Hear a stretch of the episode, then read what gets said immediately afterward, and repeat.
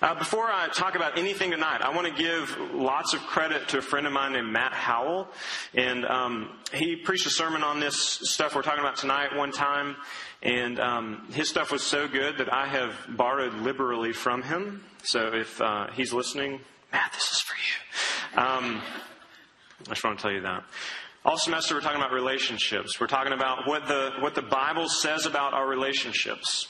What relationships look like when you live and exist in the kingdom of God, and all sorts of implications about this. Now, I understand that there are many of you here who would not consider yourselves Christians, and so me saying something like that is just like, I don't even know what he just said. That's okay. Part of what we're doing is we're trying to present the biblical picture of all kinds of relationships, from friendship, dating, marriage, sexuality, all this stuff. To kind of bring that to light and say, isn't this beautiful?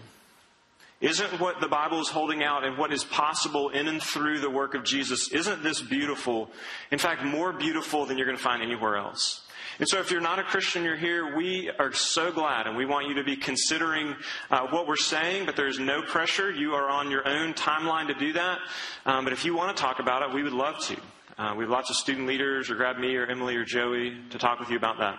And if you are a Christian who's here, I hope that the Lord is blessing this in your life as you learn more about what the Bible says about these things. Okay, have you guys seen, it's been maybe a few years now, there was a Guinness beer commercial where a handful of men, maybe my age, you know, older men, are out playing wheelchair basketball. And 6 or 8 of them, and it is a grueling basketball match. And they're rolling around, they're hitting each other, they're falling over. And it's amazing because, I mean, they're making all kinds of shots. It's really cool. And it comes to the end of the video, and the most amazing thing happens is that all of the players, all the men who are playing, get out of their wheelchairs except for one guy. Except for one guy, and then one of them says, you know, same time next week? Yeah. And they're, you know, hitting each other on the butts and stuff as they walk off the court. The commercial ends with them drinking Guinness beer, and the narrator says this: dedication, loyalty, friendship. The choices we make reveal the true character of who we are. And when you realize what's happened, that all of these guys are perfectly capable to walk around and play basketball, not in wheelchairs, and to do whatever they want, but they have come and adopted themselves into their friend's life, brought themselves down in a physical sense to their friend to show him that they love him, they're for him, and that they want him to flourish and they want him to enjoy a full experience of life. When you see that happening, your allergies really start to kick up. And your eyes start watering because you realize that there's something beautiful, there's something powerful about that kind of friendship, something disarming. And it's something that goes on inside of us, and we start to think, man, I'd want friendship like that. I'd like to know people who would do that for me. I wonder if I have that. I wonder if you have that. I wonder if, apparently Drake's got it. Is that funny, Drake? Bring it back. The real thing is that we all long for those kind of friends. We long to have people who desire to enter into our lives, the good, the bad, the joyful, the sorrowful. And I would guess that many of us not just long for that for ourselves, but we would hope that we could or would be that for others as well. Because as you know, you've lived long enough to know that there are a lot of hurting people in this world, in our lives, maybe in our families. And people need good friends. And that's what we're talking about tonight, is the nature of real friendship. What does it mean to be a real friend to someone, a good friend? Am I that already? Or if not, what needs to change about me so that I might become that? Look, Every worthwhile relationship begins and ends with friendship. Every worthwhile relationship begins and ends with friendship. And I know you're already thinking, but Brent, what about marriage? I'm going to try and suggest to you that at the heart of even the best marriage is a good friendship. Let's see if we can do that. We're going to read a selection of passages from Proverbs about friendship, and then we're going to talk about them. But before we do that, let me pray for us real quick. God, as we come to your word and as we sit under the teaching of it, we pray that you would send your Holy Spirit to be at work here. Lord, I know that there are people in this room right now who are paralyzed because of their loneliness. They've come to college and it hasn't worked out like maybe they thought it would or like people said it would. And they'll go back at the end of this night wondering if they have any friends, if there is anyone who would miss them. Lord, there's others of us who have many friends, but nobody really knows us. We're scared of what would happen if they did. And Lord, there are others of us who have friends and who want to be better friends. Lord, and wherever we are along that spectrum, whatever we need, we would ask that you would come and bring that to us tonight. We've realized that we can't do this on our own. We simply don't have it in us to change in the way that we need to change. So would you be so kind to do that in us? We pray in Jesus' name, amen. Let me read these collection of passages from Proverbs, beginning right there in 17:17. And I'm not gonna read all the numbers and stuff. A friend loves at all times, and a brother is born for adversity. A man of many companions may come to ruin, but there is a friend who sticks closer than a brother. Whoever sings songs to a heavy heart is like one who takes off a garment on a cold day and like vinegar on soda. Like a madman who throws firebrands, arrows, and death is the man who receives his neighbor and says, "I'm only joking." Better is open rebuke than hidden love. Faithful are the wounds of a friend, and profuse are the kisses of an enemy. Oil and perfume make the heart glad, and the sweetness of a friend comes from his earnest counsel. Whoever blesses his neighbor with a loud voice, rising early in the morning, will be counted as cursing. Whoever conceals his transgressions will not prosper, but he who confesses and forsakes them will obtain mercy. Is this right, or am I behind? I'm ahead? Behind? Okay, here we go. Yes, 2 left. Whoever rebukes a man will afterward find more favor than he who flatters with his tongue. And lastly there, a man who flatters his neighbor spreads a net for his feet. This is God's word. The 4 things we're going to consider tonight, and they're in the handout right there, are this. The nature of friendship. We're going to talk briefly about some hindrances to friendship. Thirdly, the relevance of friendship to a romantic relationship. And lastly, the power for friendship. So right there, first off, the nature of friendship. I want us to see 4 characteristics of what I think these passages are getting at in terms of what is the substance of real friendship. What is the substance of true, authentic friendship? The friendship that you desire and the friendship that hopefully you long to give and are able to give to others. The first thing right there we see is chosen commitment. Chosen commitment. And both of those words are important, so let me start with the chosen aspect. Friendship is deliberate and intentional.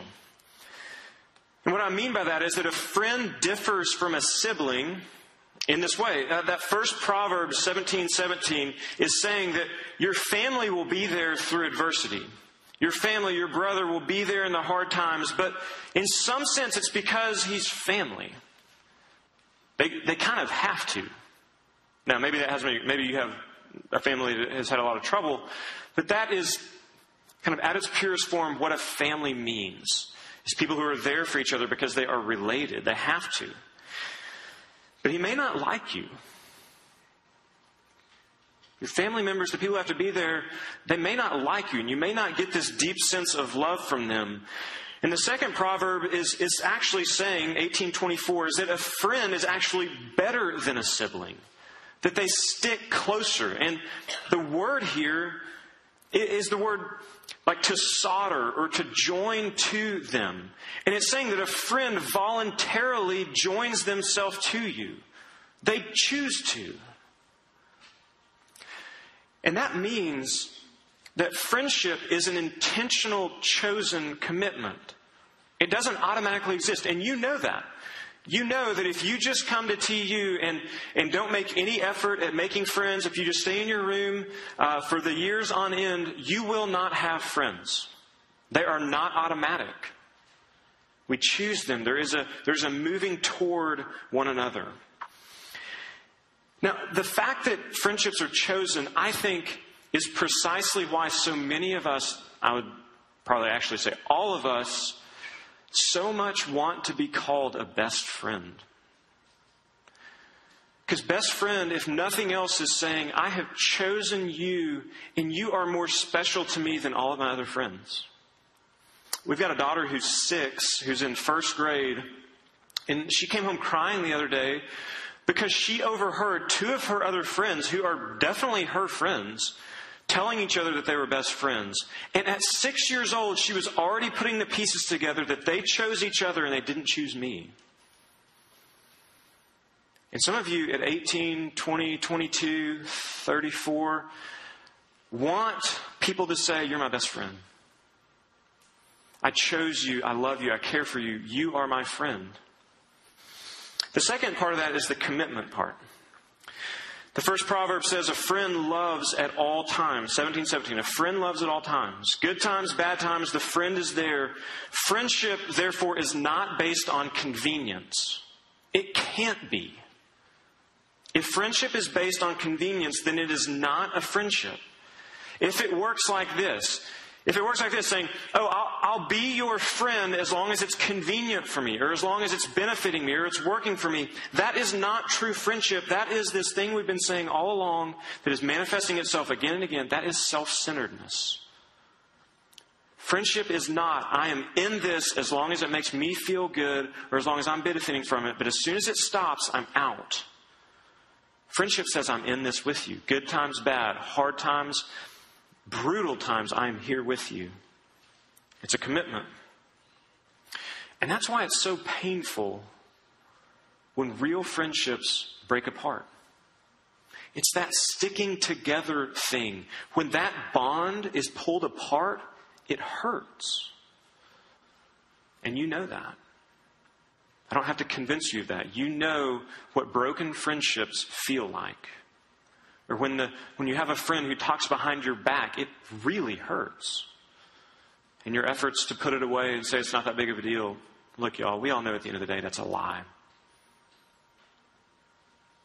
Sticks and stones may break our bones, but words will kill you. They will paralyze you. So a friend is someone who you choose to be committed to. Second thing about friendship is it's commiseration.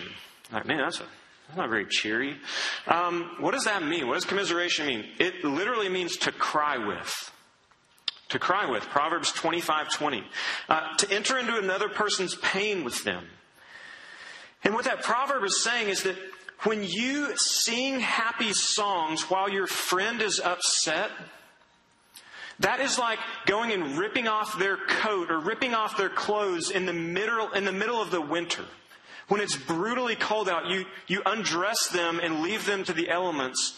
That's what it's like when, as a friend or whatever, you go to someone and you try to just cheer them up and say, oh, that's not that big of a deal. Just be happy. It's like lobbing care packages at them over the wall and saying, like, hope that helps. It's mean. It's unkind. It's disingenuous. To think that you can be happy while your best friend is sad means that you are not a friend to them. My conviction when I was preparing for this came in strong because what I realized is that I've spent a lot of my adult years. I'm at the age in life, I'm 34, where I've got good friends who are getting divorced from their wives, many of whom, like, I was in their weddings. And it is brutal, y'all. It's so hard.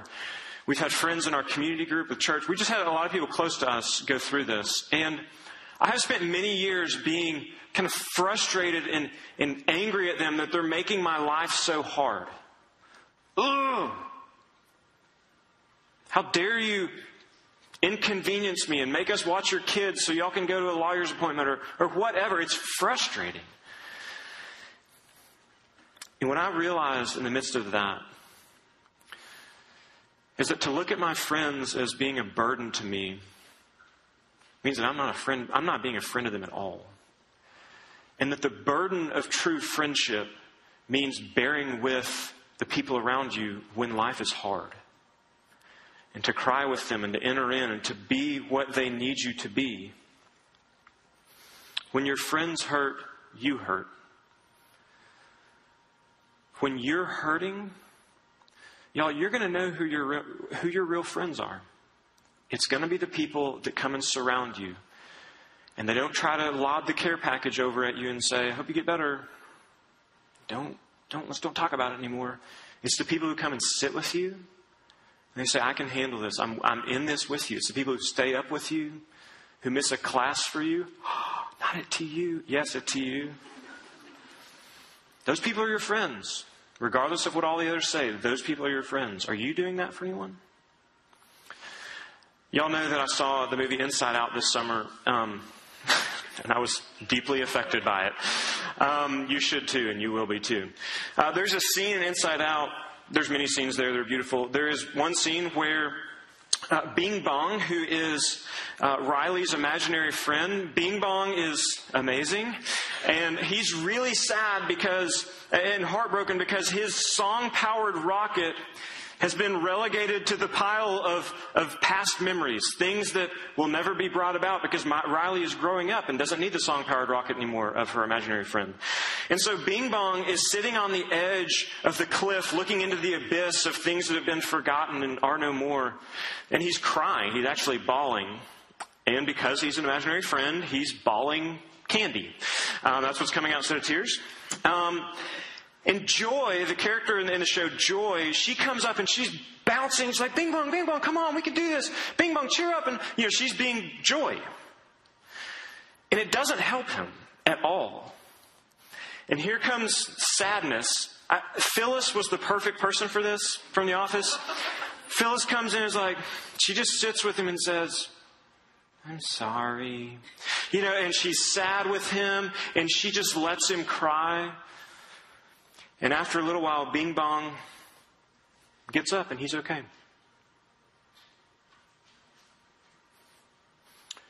Who are you in that story?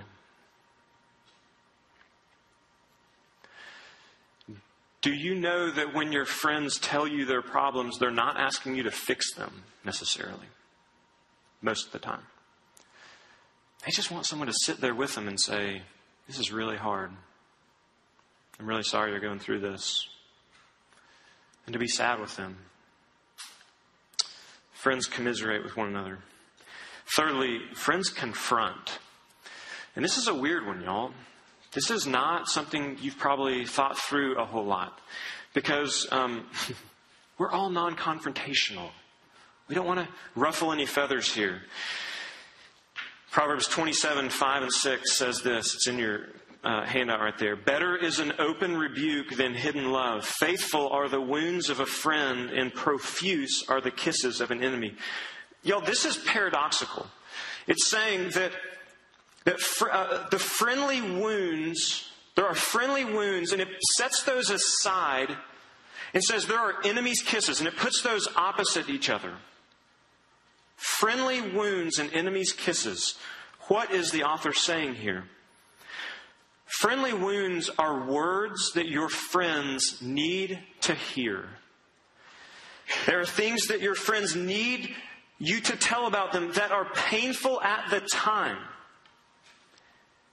yet will be like a balm on dry skin in the long run. They are needed to heal. Have you ever thought that the things you say to people, the difficult things in honesty and in love, or actually, when you say those, that's what it means to be a friend. You confront them in love. You say hard things to them. And that is not fighting against them. That is fighting for them. That's saying, I love you so much that I'm going to tell you this thing about you that I think you're oblivious to. And that is keeping you from meaningful interactions with other people. You have to know this. Do y'all remember what Dumbledore said at the end of the first book about courage? He says, look, there are all kinds of courage. It takes a great deal of bravery to stand up to our enemies, but just as much to stand up to our friends. And he's talking about how Neville Longbottom confronted his friends. And Dumbledore awards him 10 points and Gryffindor wins. He's saying there is something beautiful and valuable that just happened here. So much so that it should be rewarded. It should. It is not easy to do this. It takes courage. And I would suggest that if you are not willing to say necessary and difficult things to your friends, then you are not being a friend.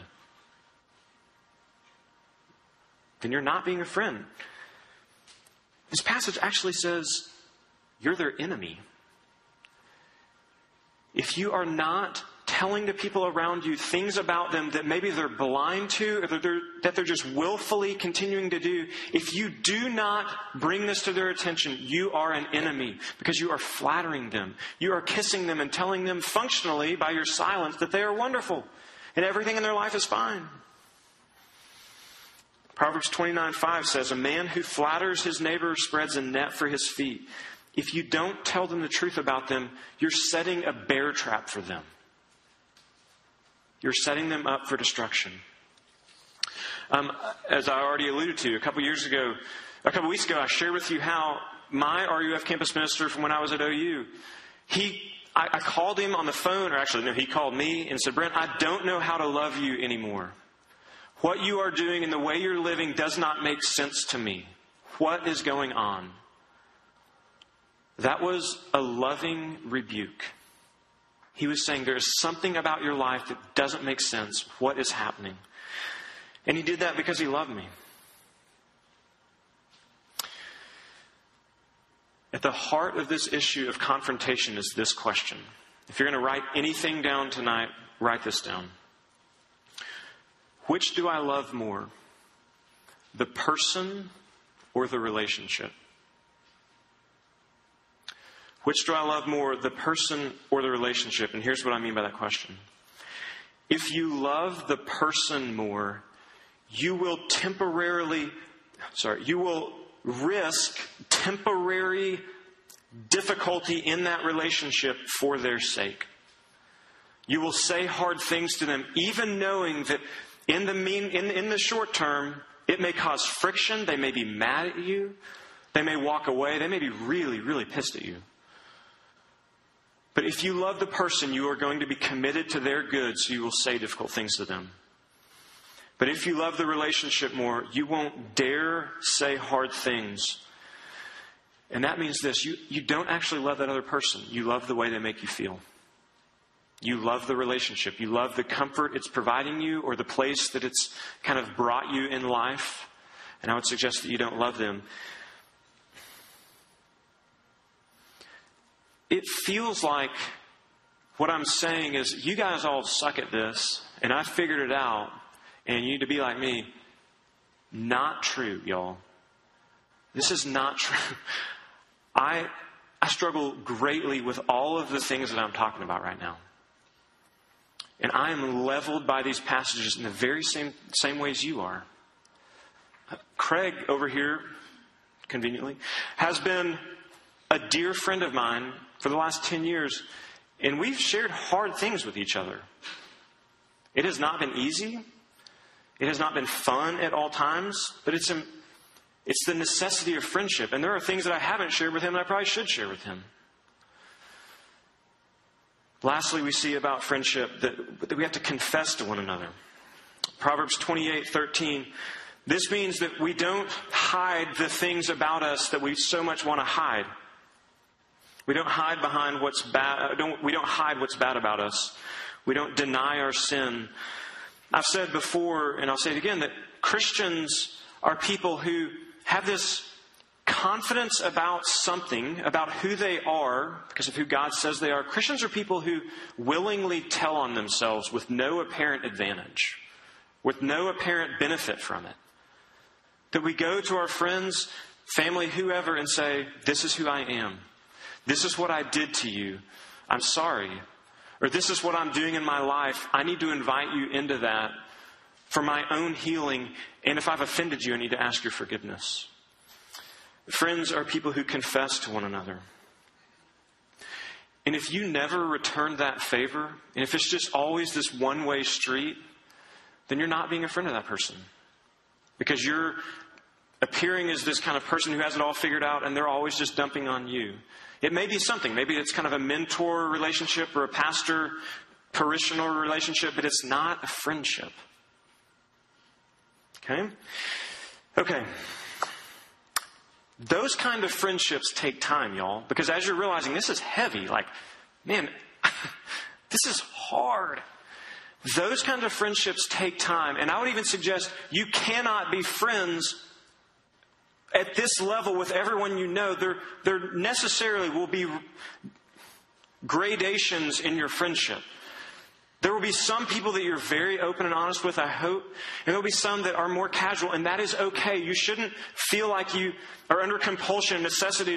Hey, how's it going? Look, I've been binging on porn for the last 7 weeks. And you've got them out there in front of Tyrrell Hall. Or like, look, I'm really, really, really struggling with this. Like, there is a time and a place for those conversations. It's just not with everyone.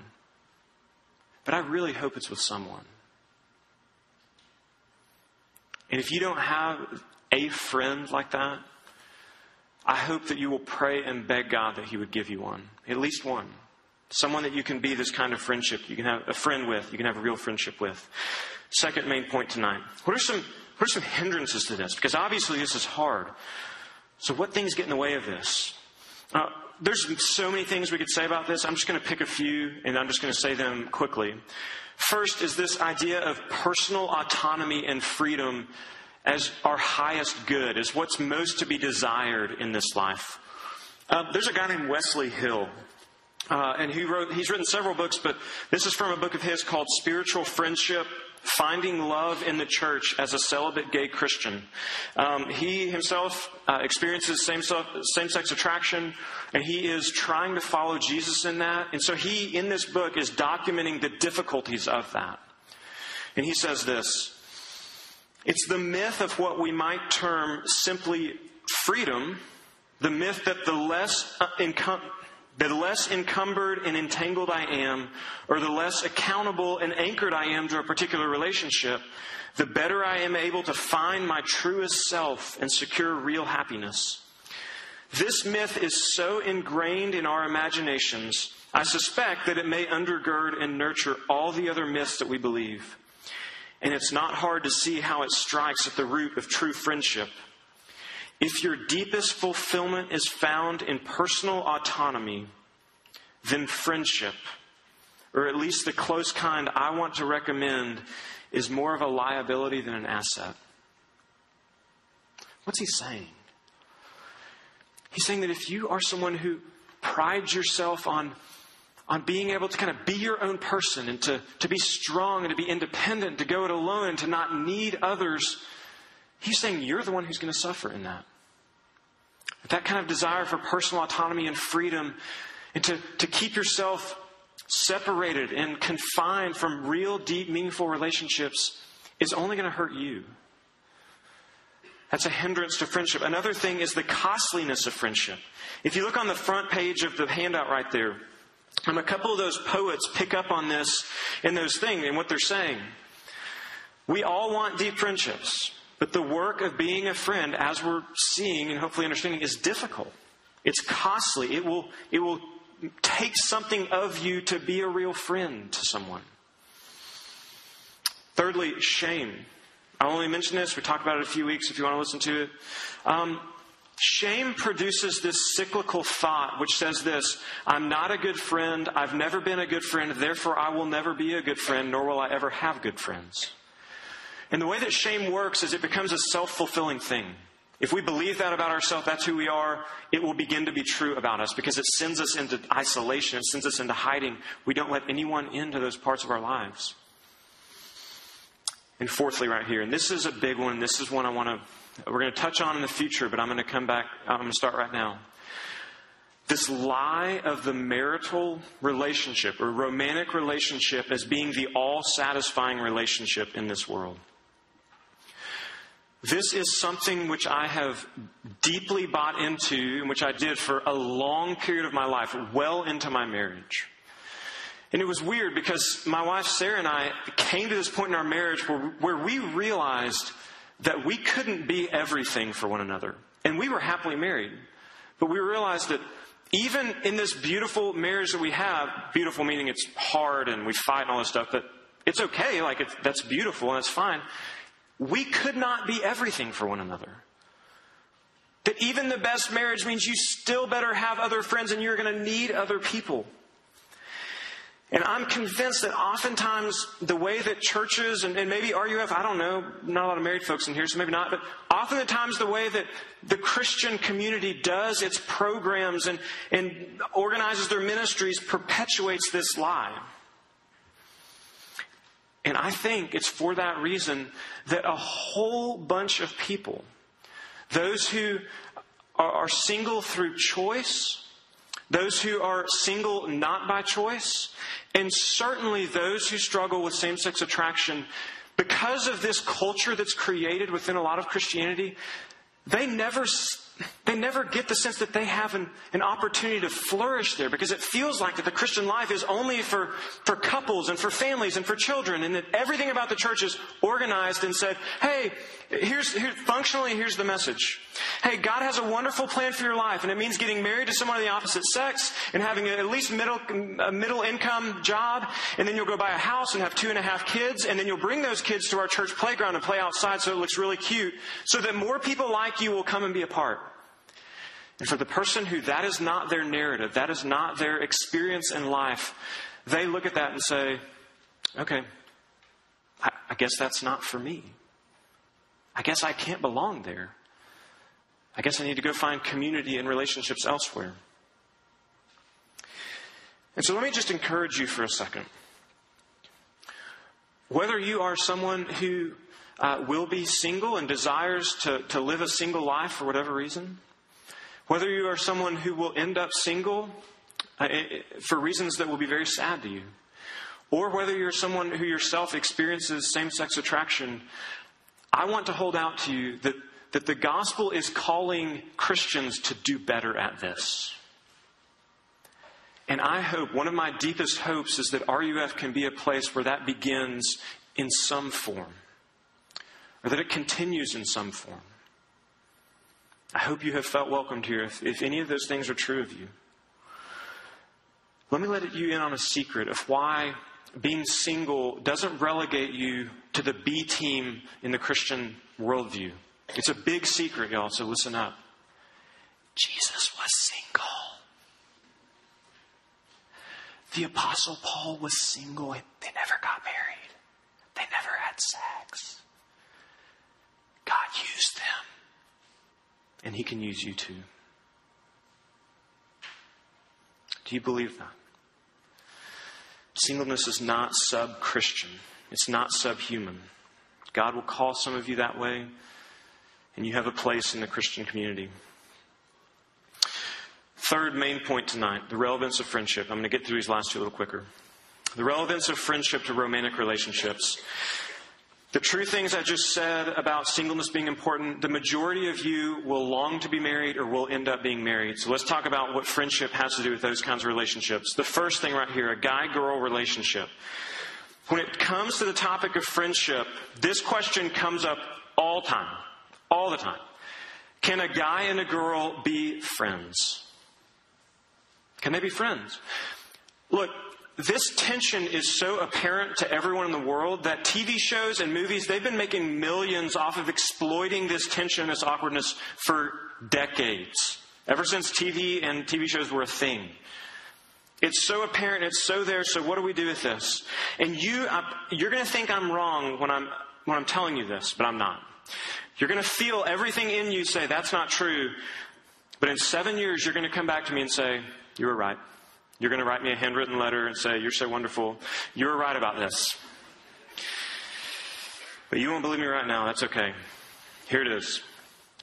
All close friendships. The operative word there is close.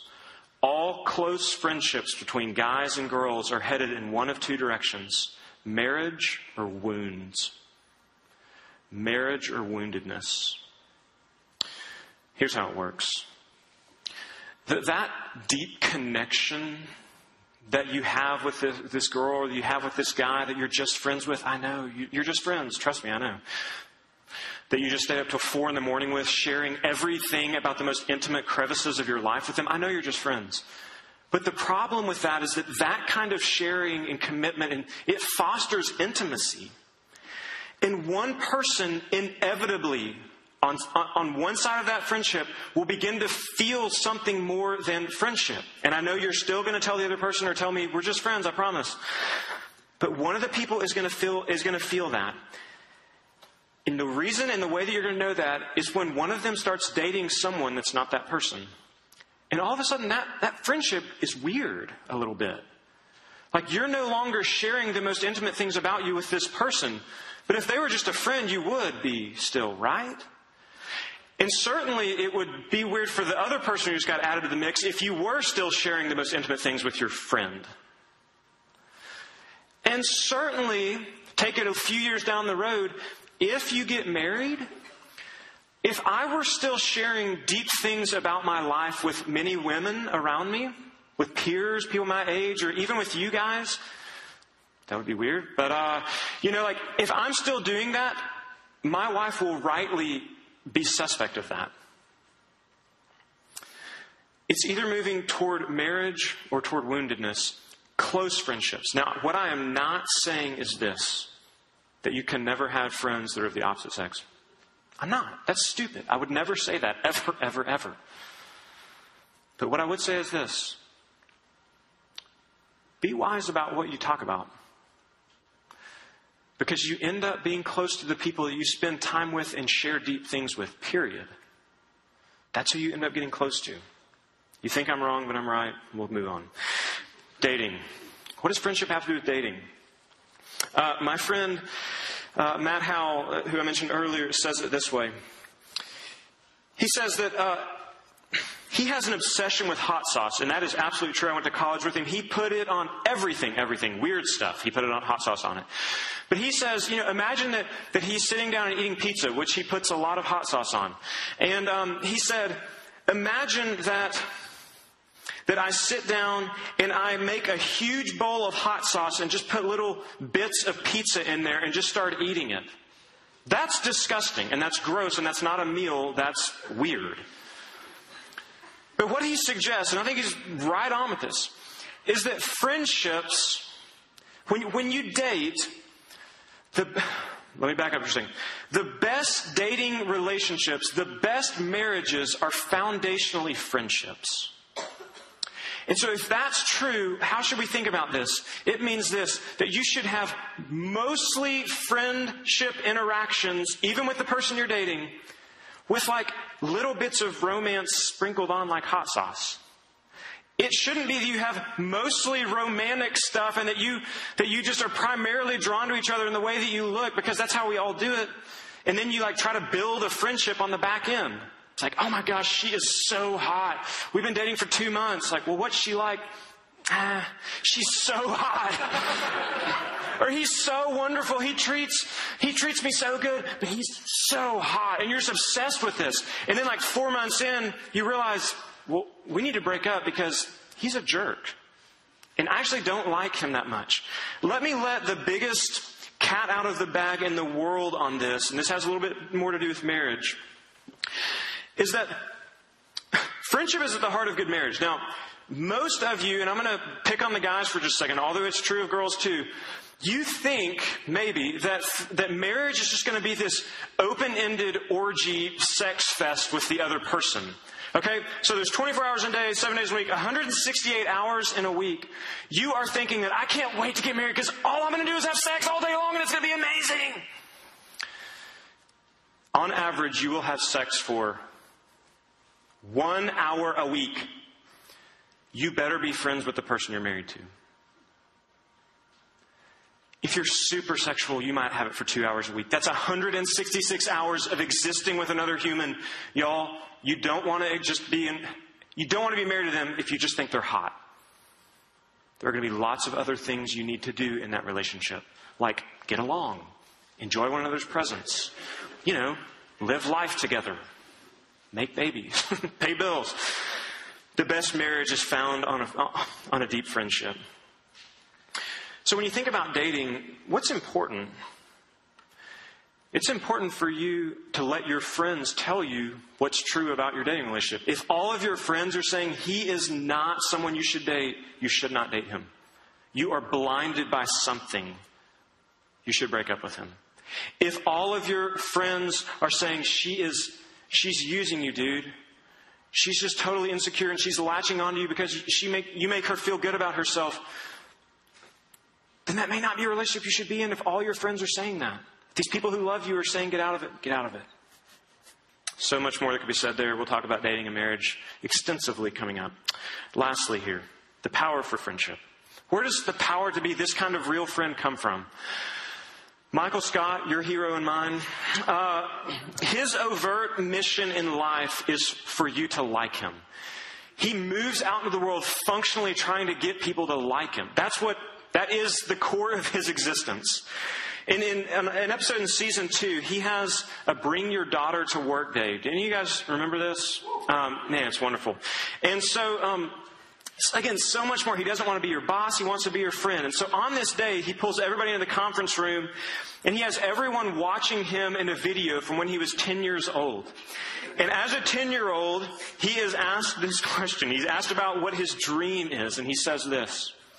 My dream is to get married and to have 100 kids so I can have 100 friends so no one can say no to being my friend.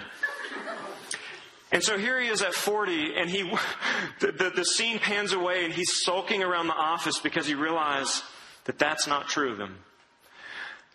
That he so much wanted friends more than anything that he didn't have friends. And the reason why Michael Scott is so awkward, and the reason why he doesn't have deep, real, meaningful friendships, and the reason that you and I may not either, is because what we're doing is we're functionally looking at the people around us and saying, will you define me? Will you be my everything? I need you so badly that functionally you are squeezing the life out of them, and they disappear on you. Because you need them so badly, you're so insecure about what you're bringing to the table that you functionally kill them. And this is you, and this is me, this is us. And we will never be good friends, and I would suggest we'll never have good friends until something happens in us to shore up that insecurity. Until something happens in us that makes us okay with who we are. And that makes us be able to move out into relationships and not look to everyone and say, you have to define me. You have to tell me I'm amazing. I need so much from you. It allows us to move out and to say, I can love you. I can seek to serve you instead of begging you to serve me. So what is that? This is going to be no surprise for you. I want to suggest yet again that only in and through a relationship with Jesus Christ is that possible. What am I saying? Why would I say that? In John 15, Jesus says this, greater love has no one than this. Meaning, there is no one that has greater love than this, that one would lay down his life for his friends. You are my friends if you do what I tell you. I no longer call you servants because a servant does not know his master's business. Instead, I have called you my friends. Look, y'all, Jesus lays down his life for his friends. The four characteristics we talked about earlier on point number 1, the chosen commitment. Think about Jesus. Jesus is the ultimate friend. He chose to be your friend. He didn't have to, and he committed to you. Look at his friends, the people who were right around him. Even when they were falling asleep and abandoning him at the hour of his greatest need, he still went and died for them. He chose them. He committed to them even to the end.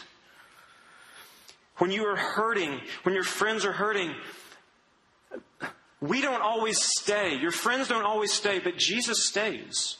He is the friend who sticks closer than a brother, is what the Proverbs is saying. He is the ultimate friend who commiserates with you.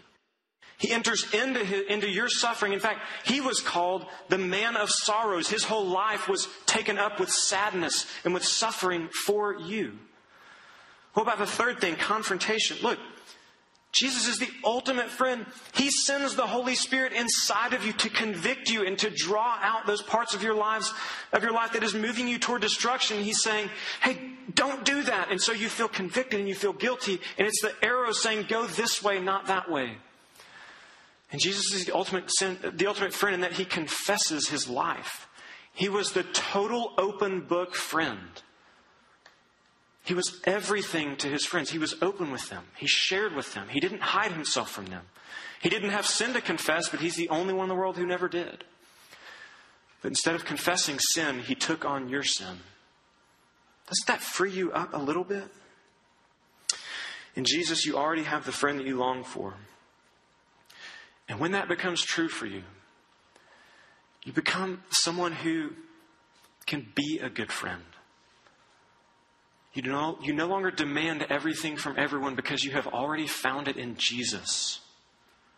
And you can go and be something of a friend to the people around you.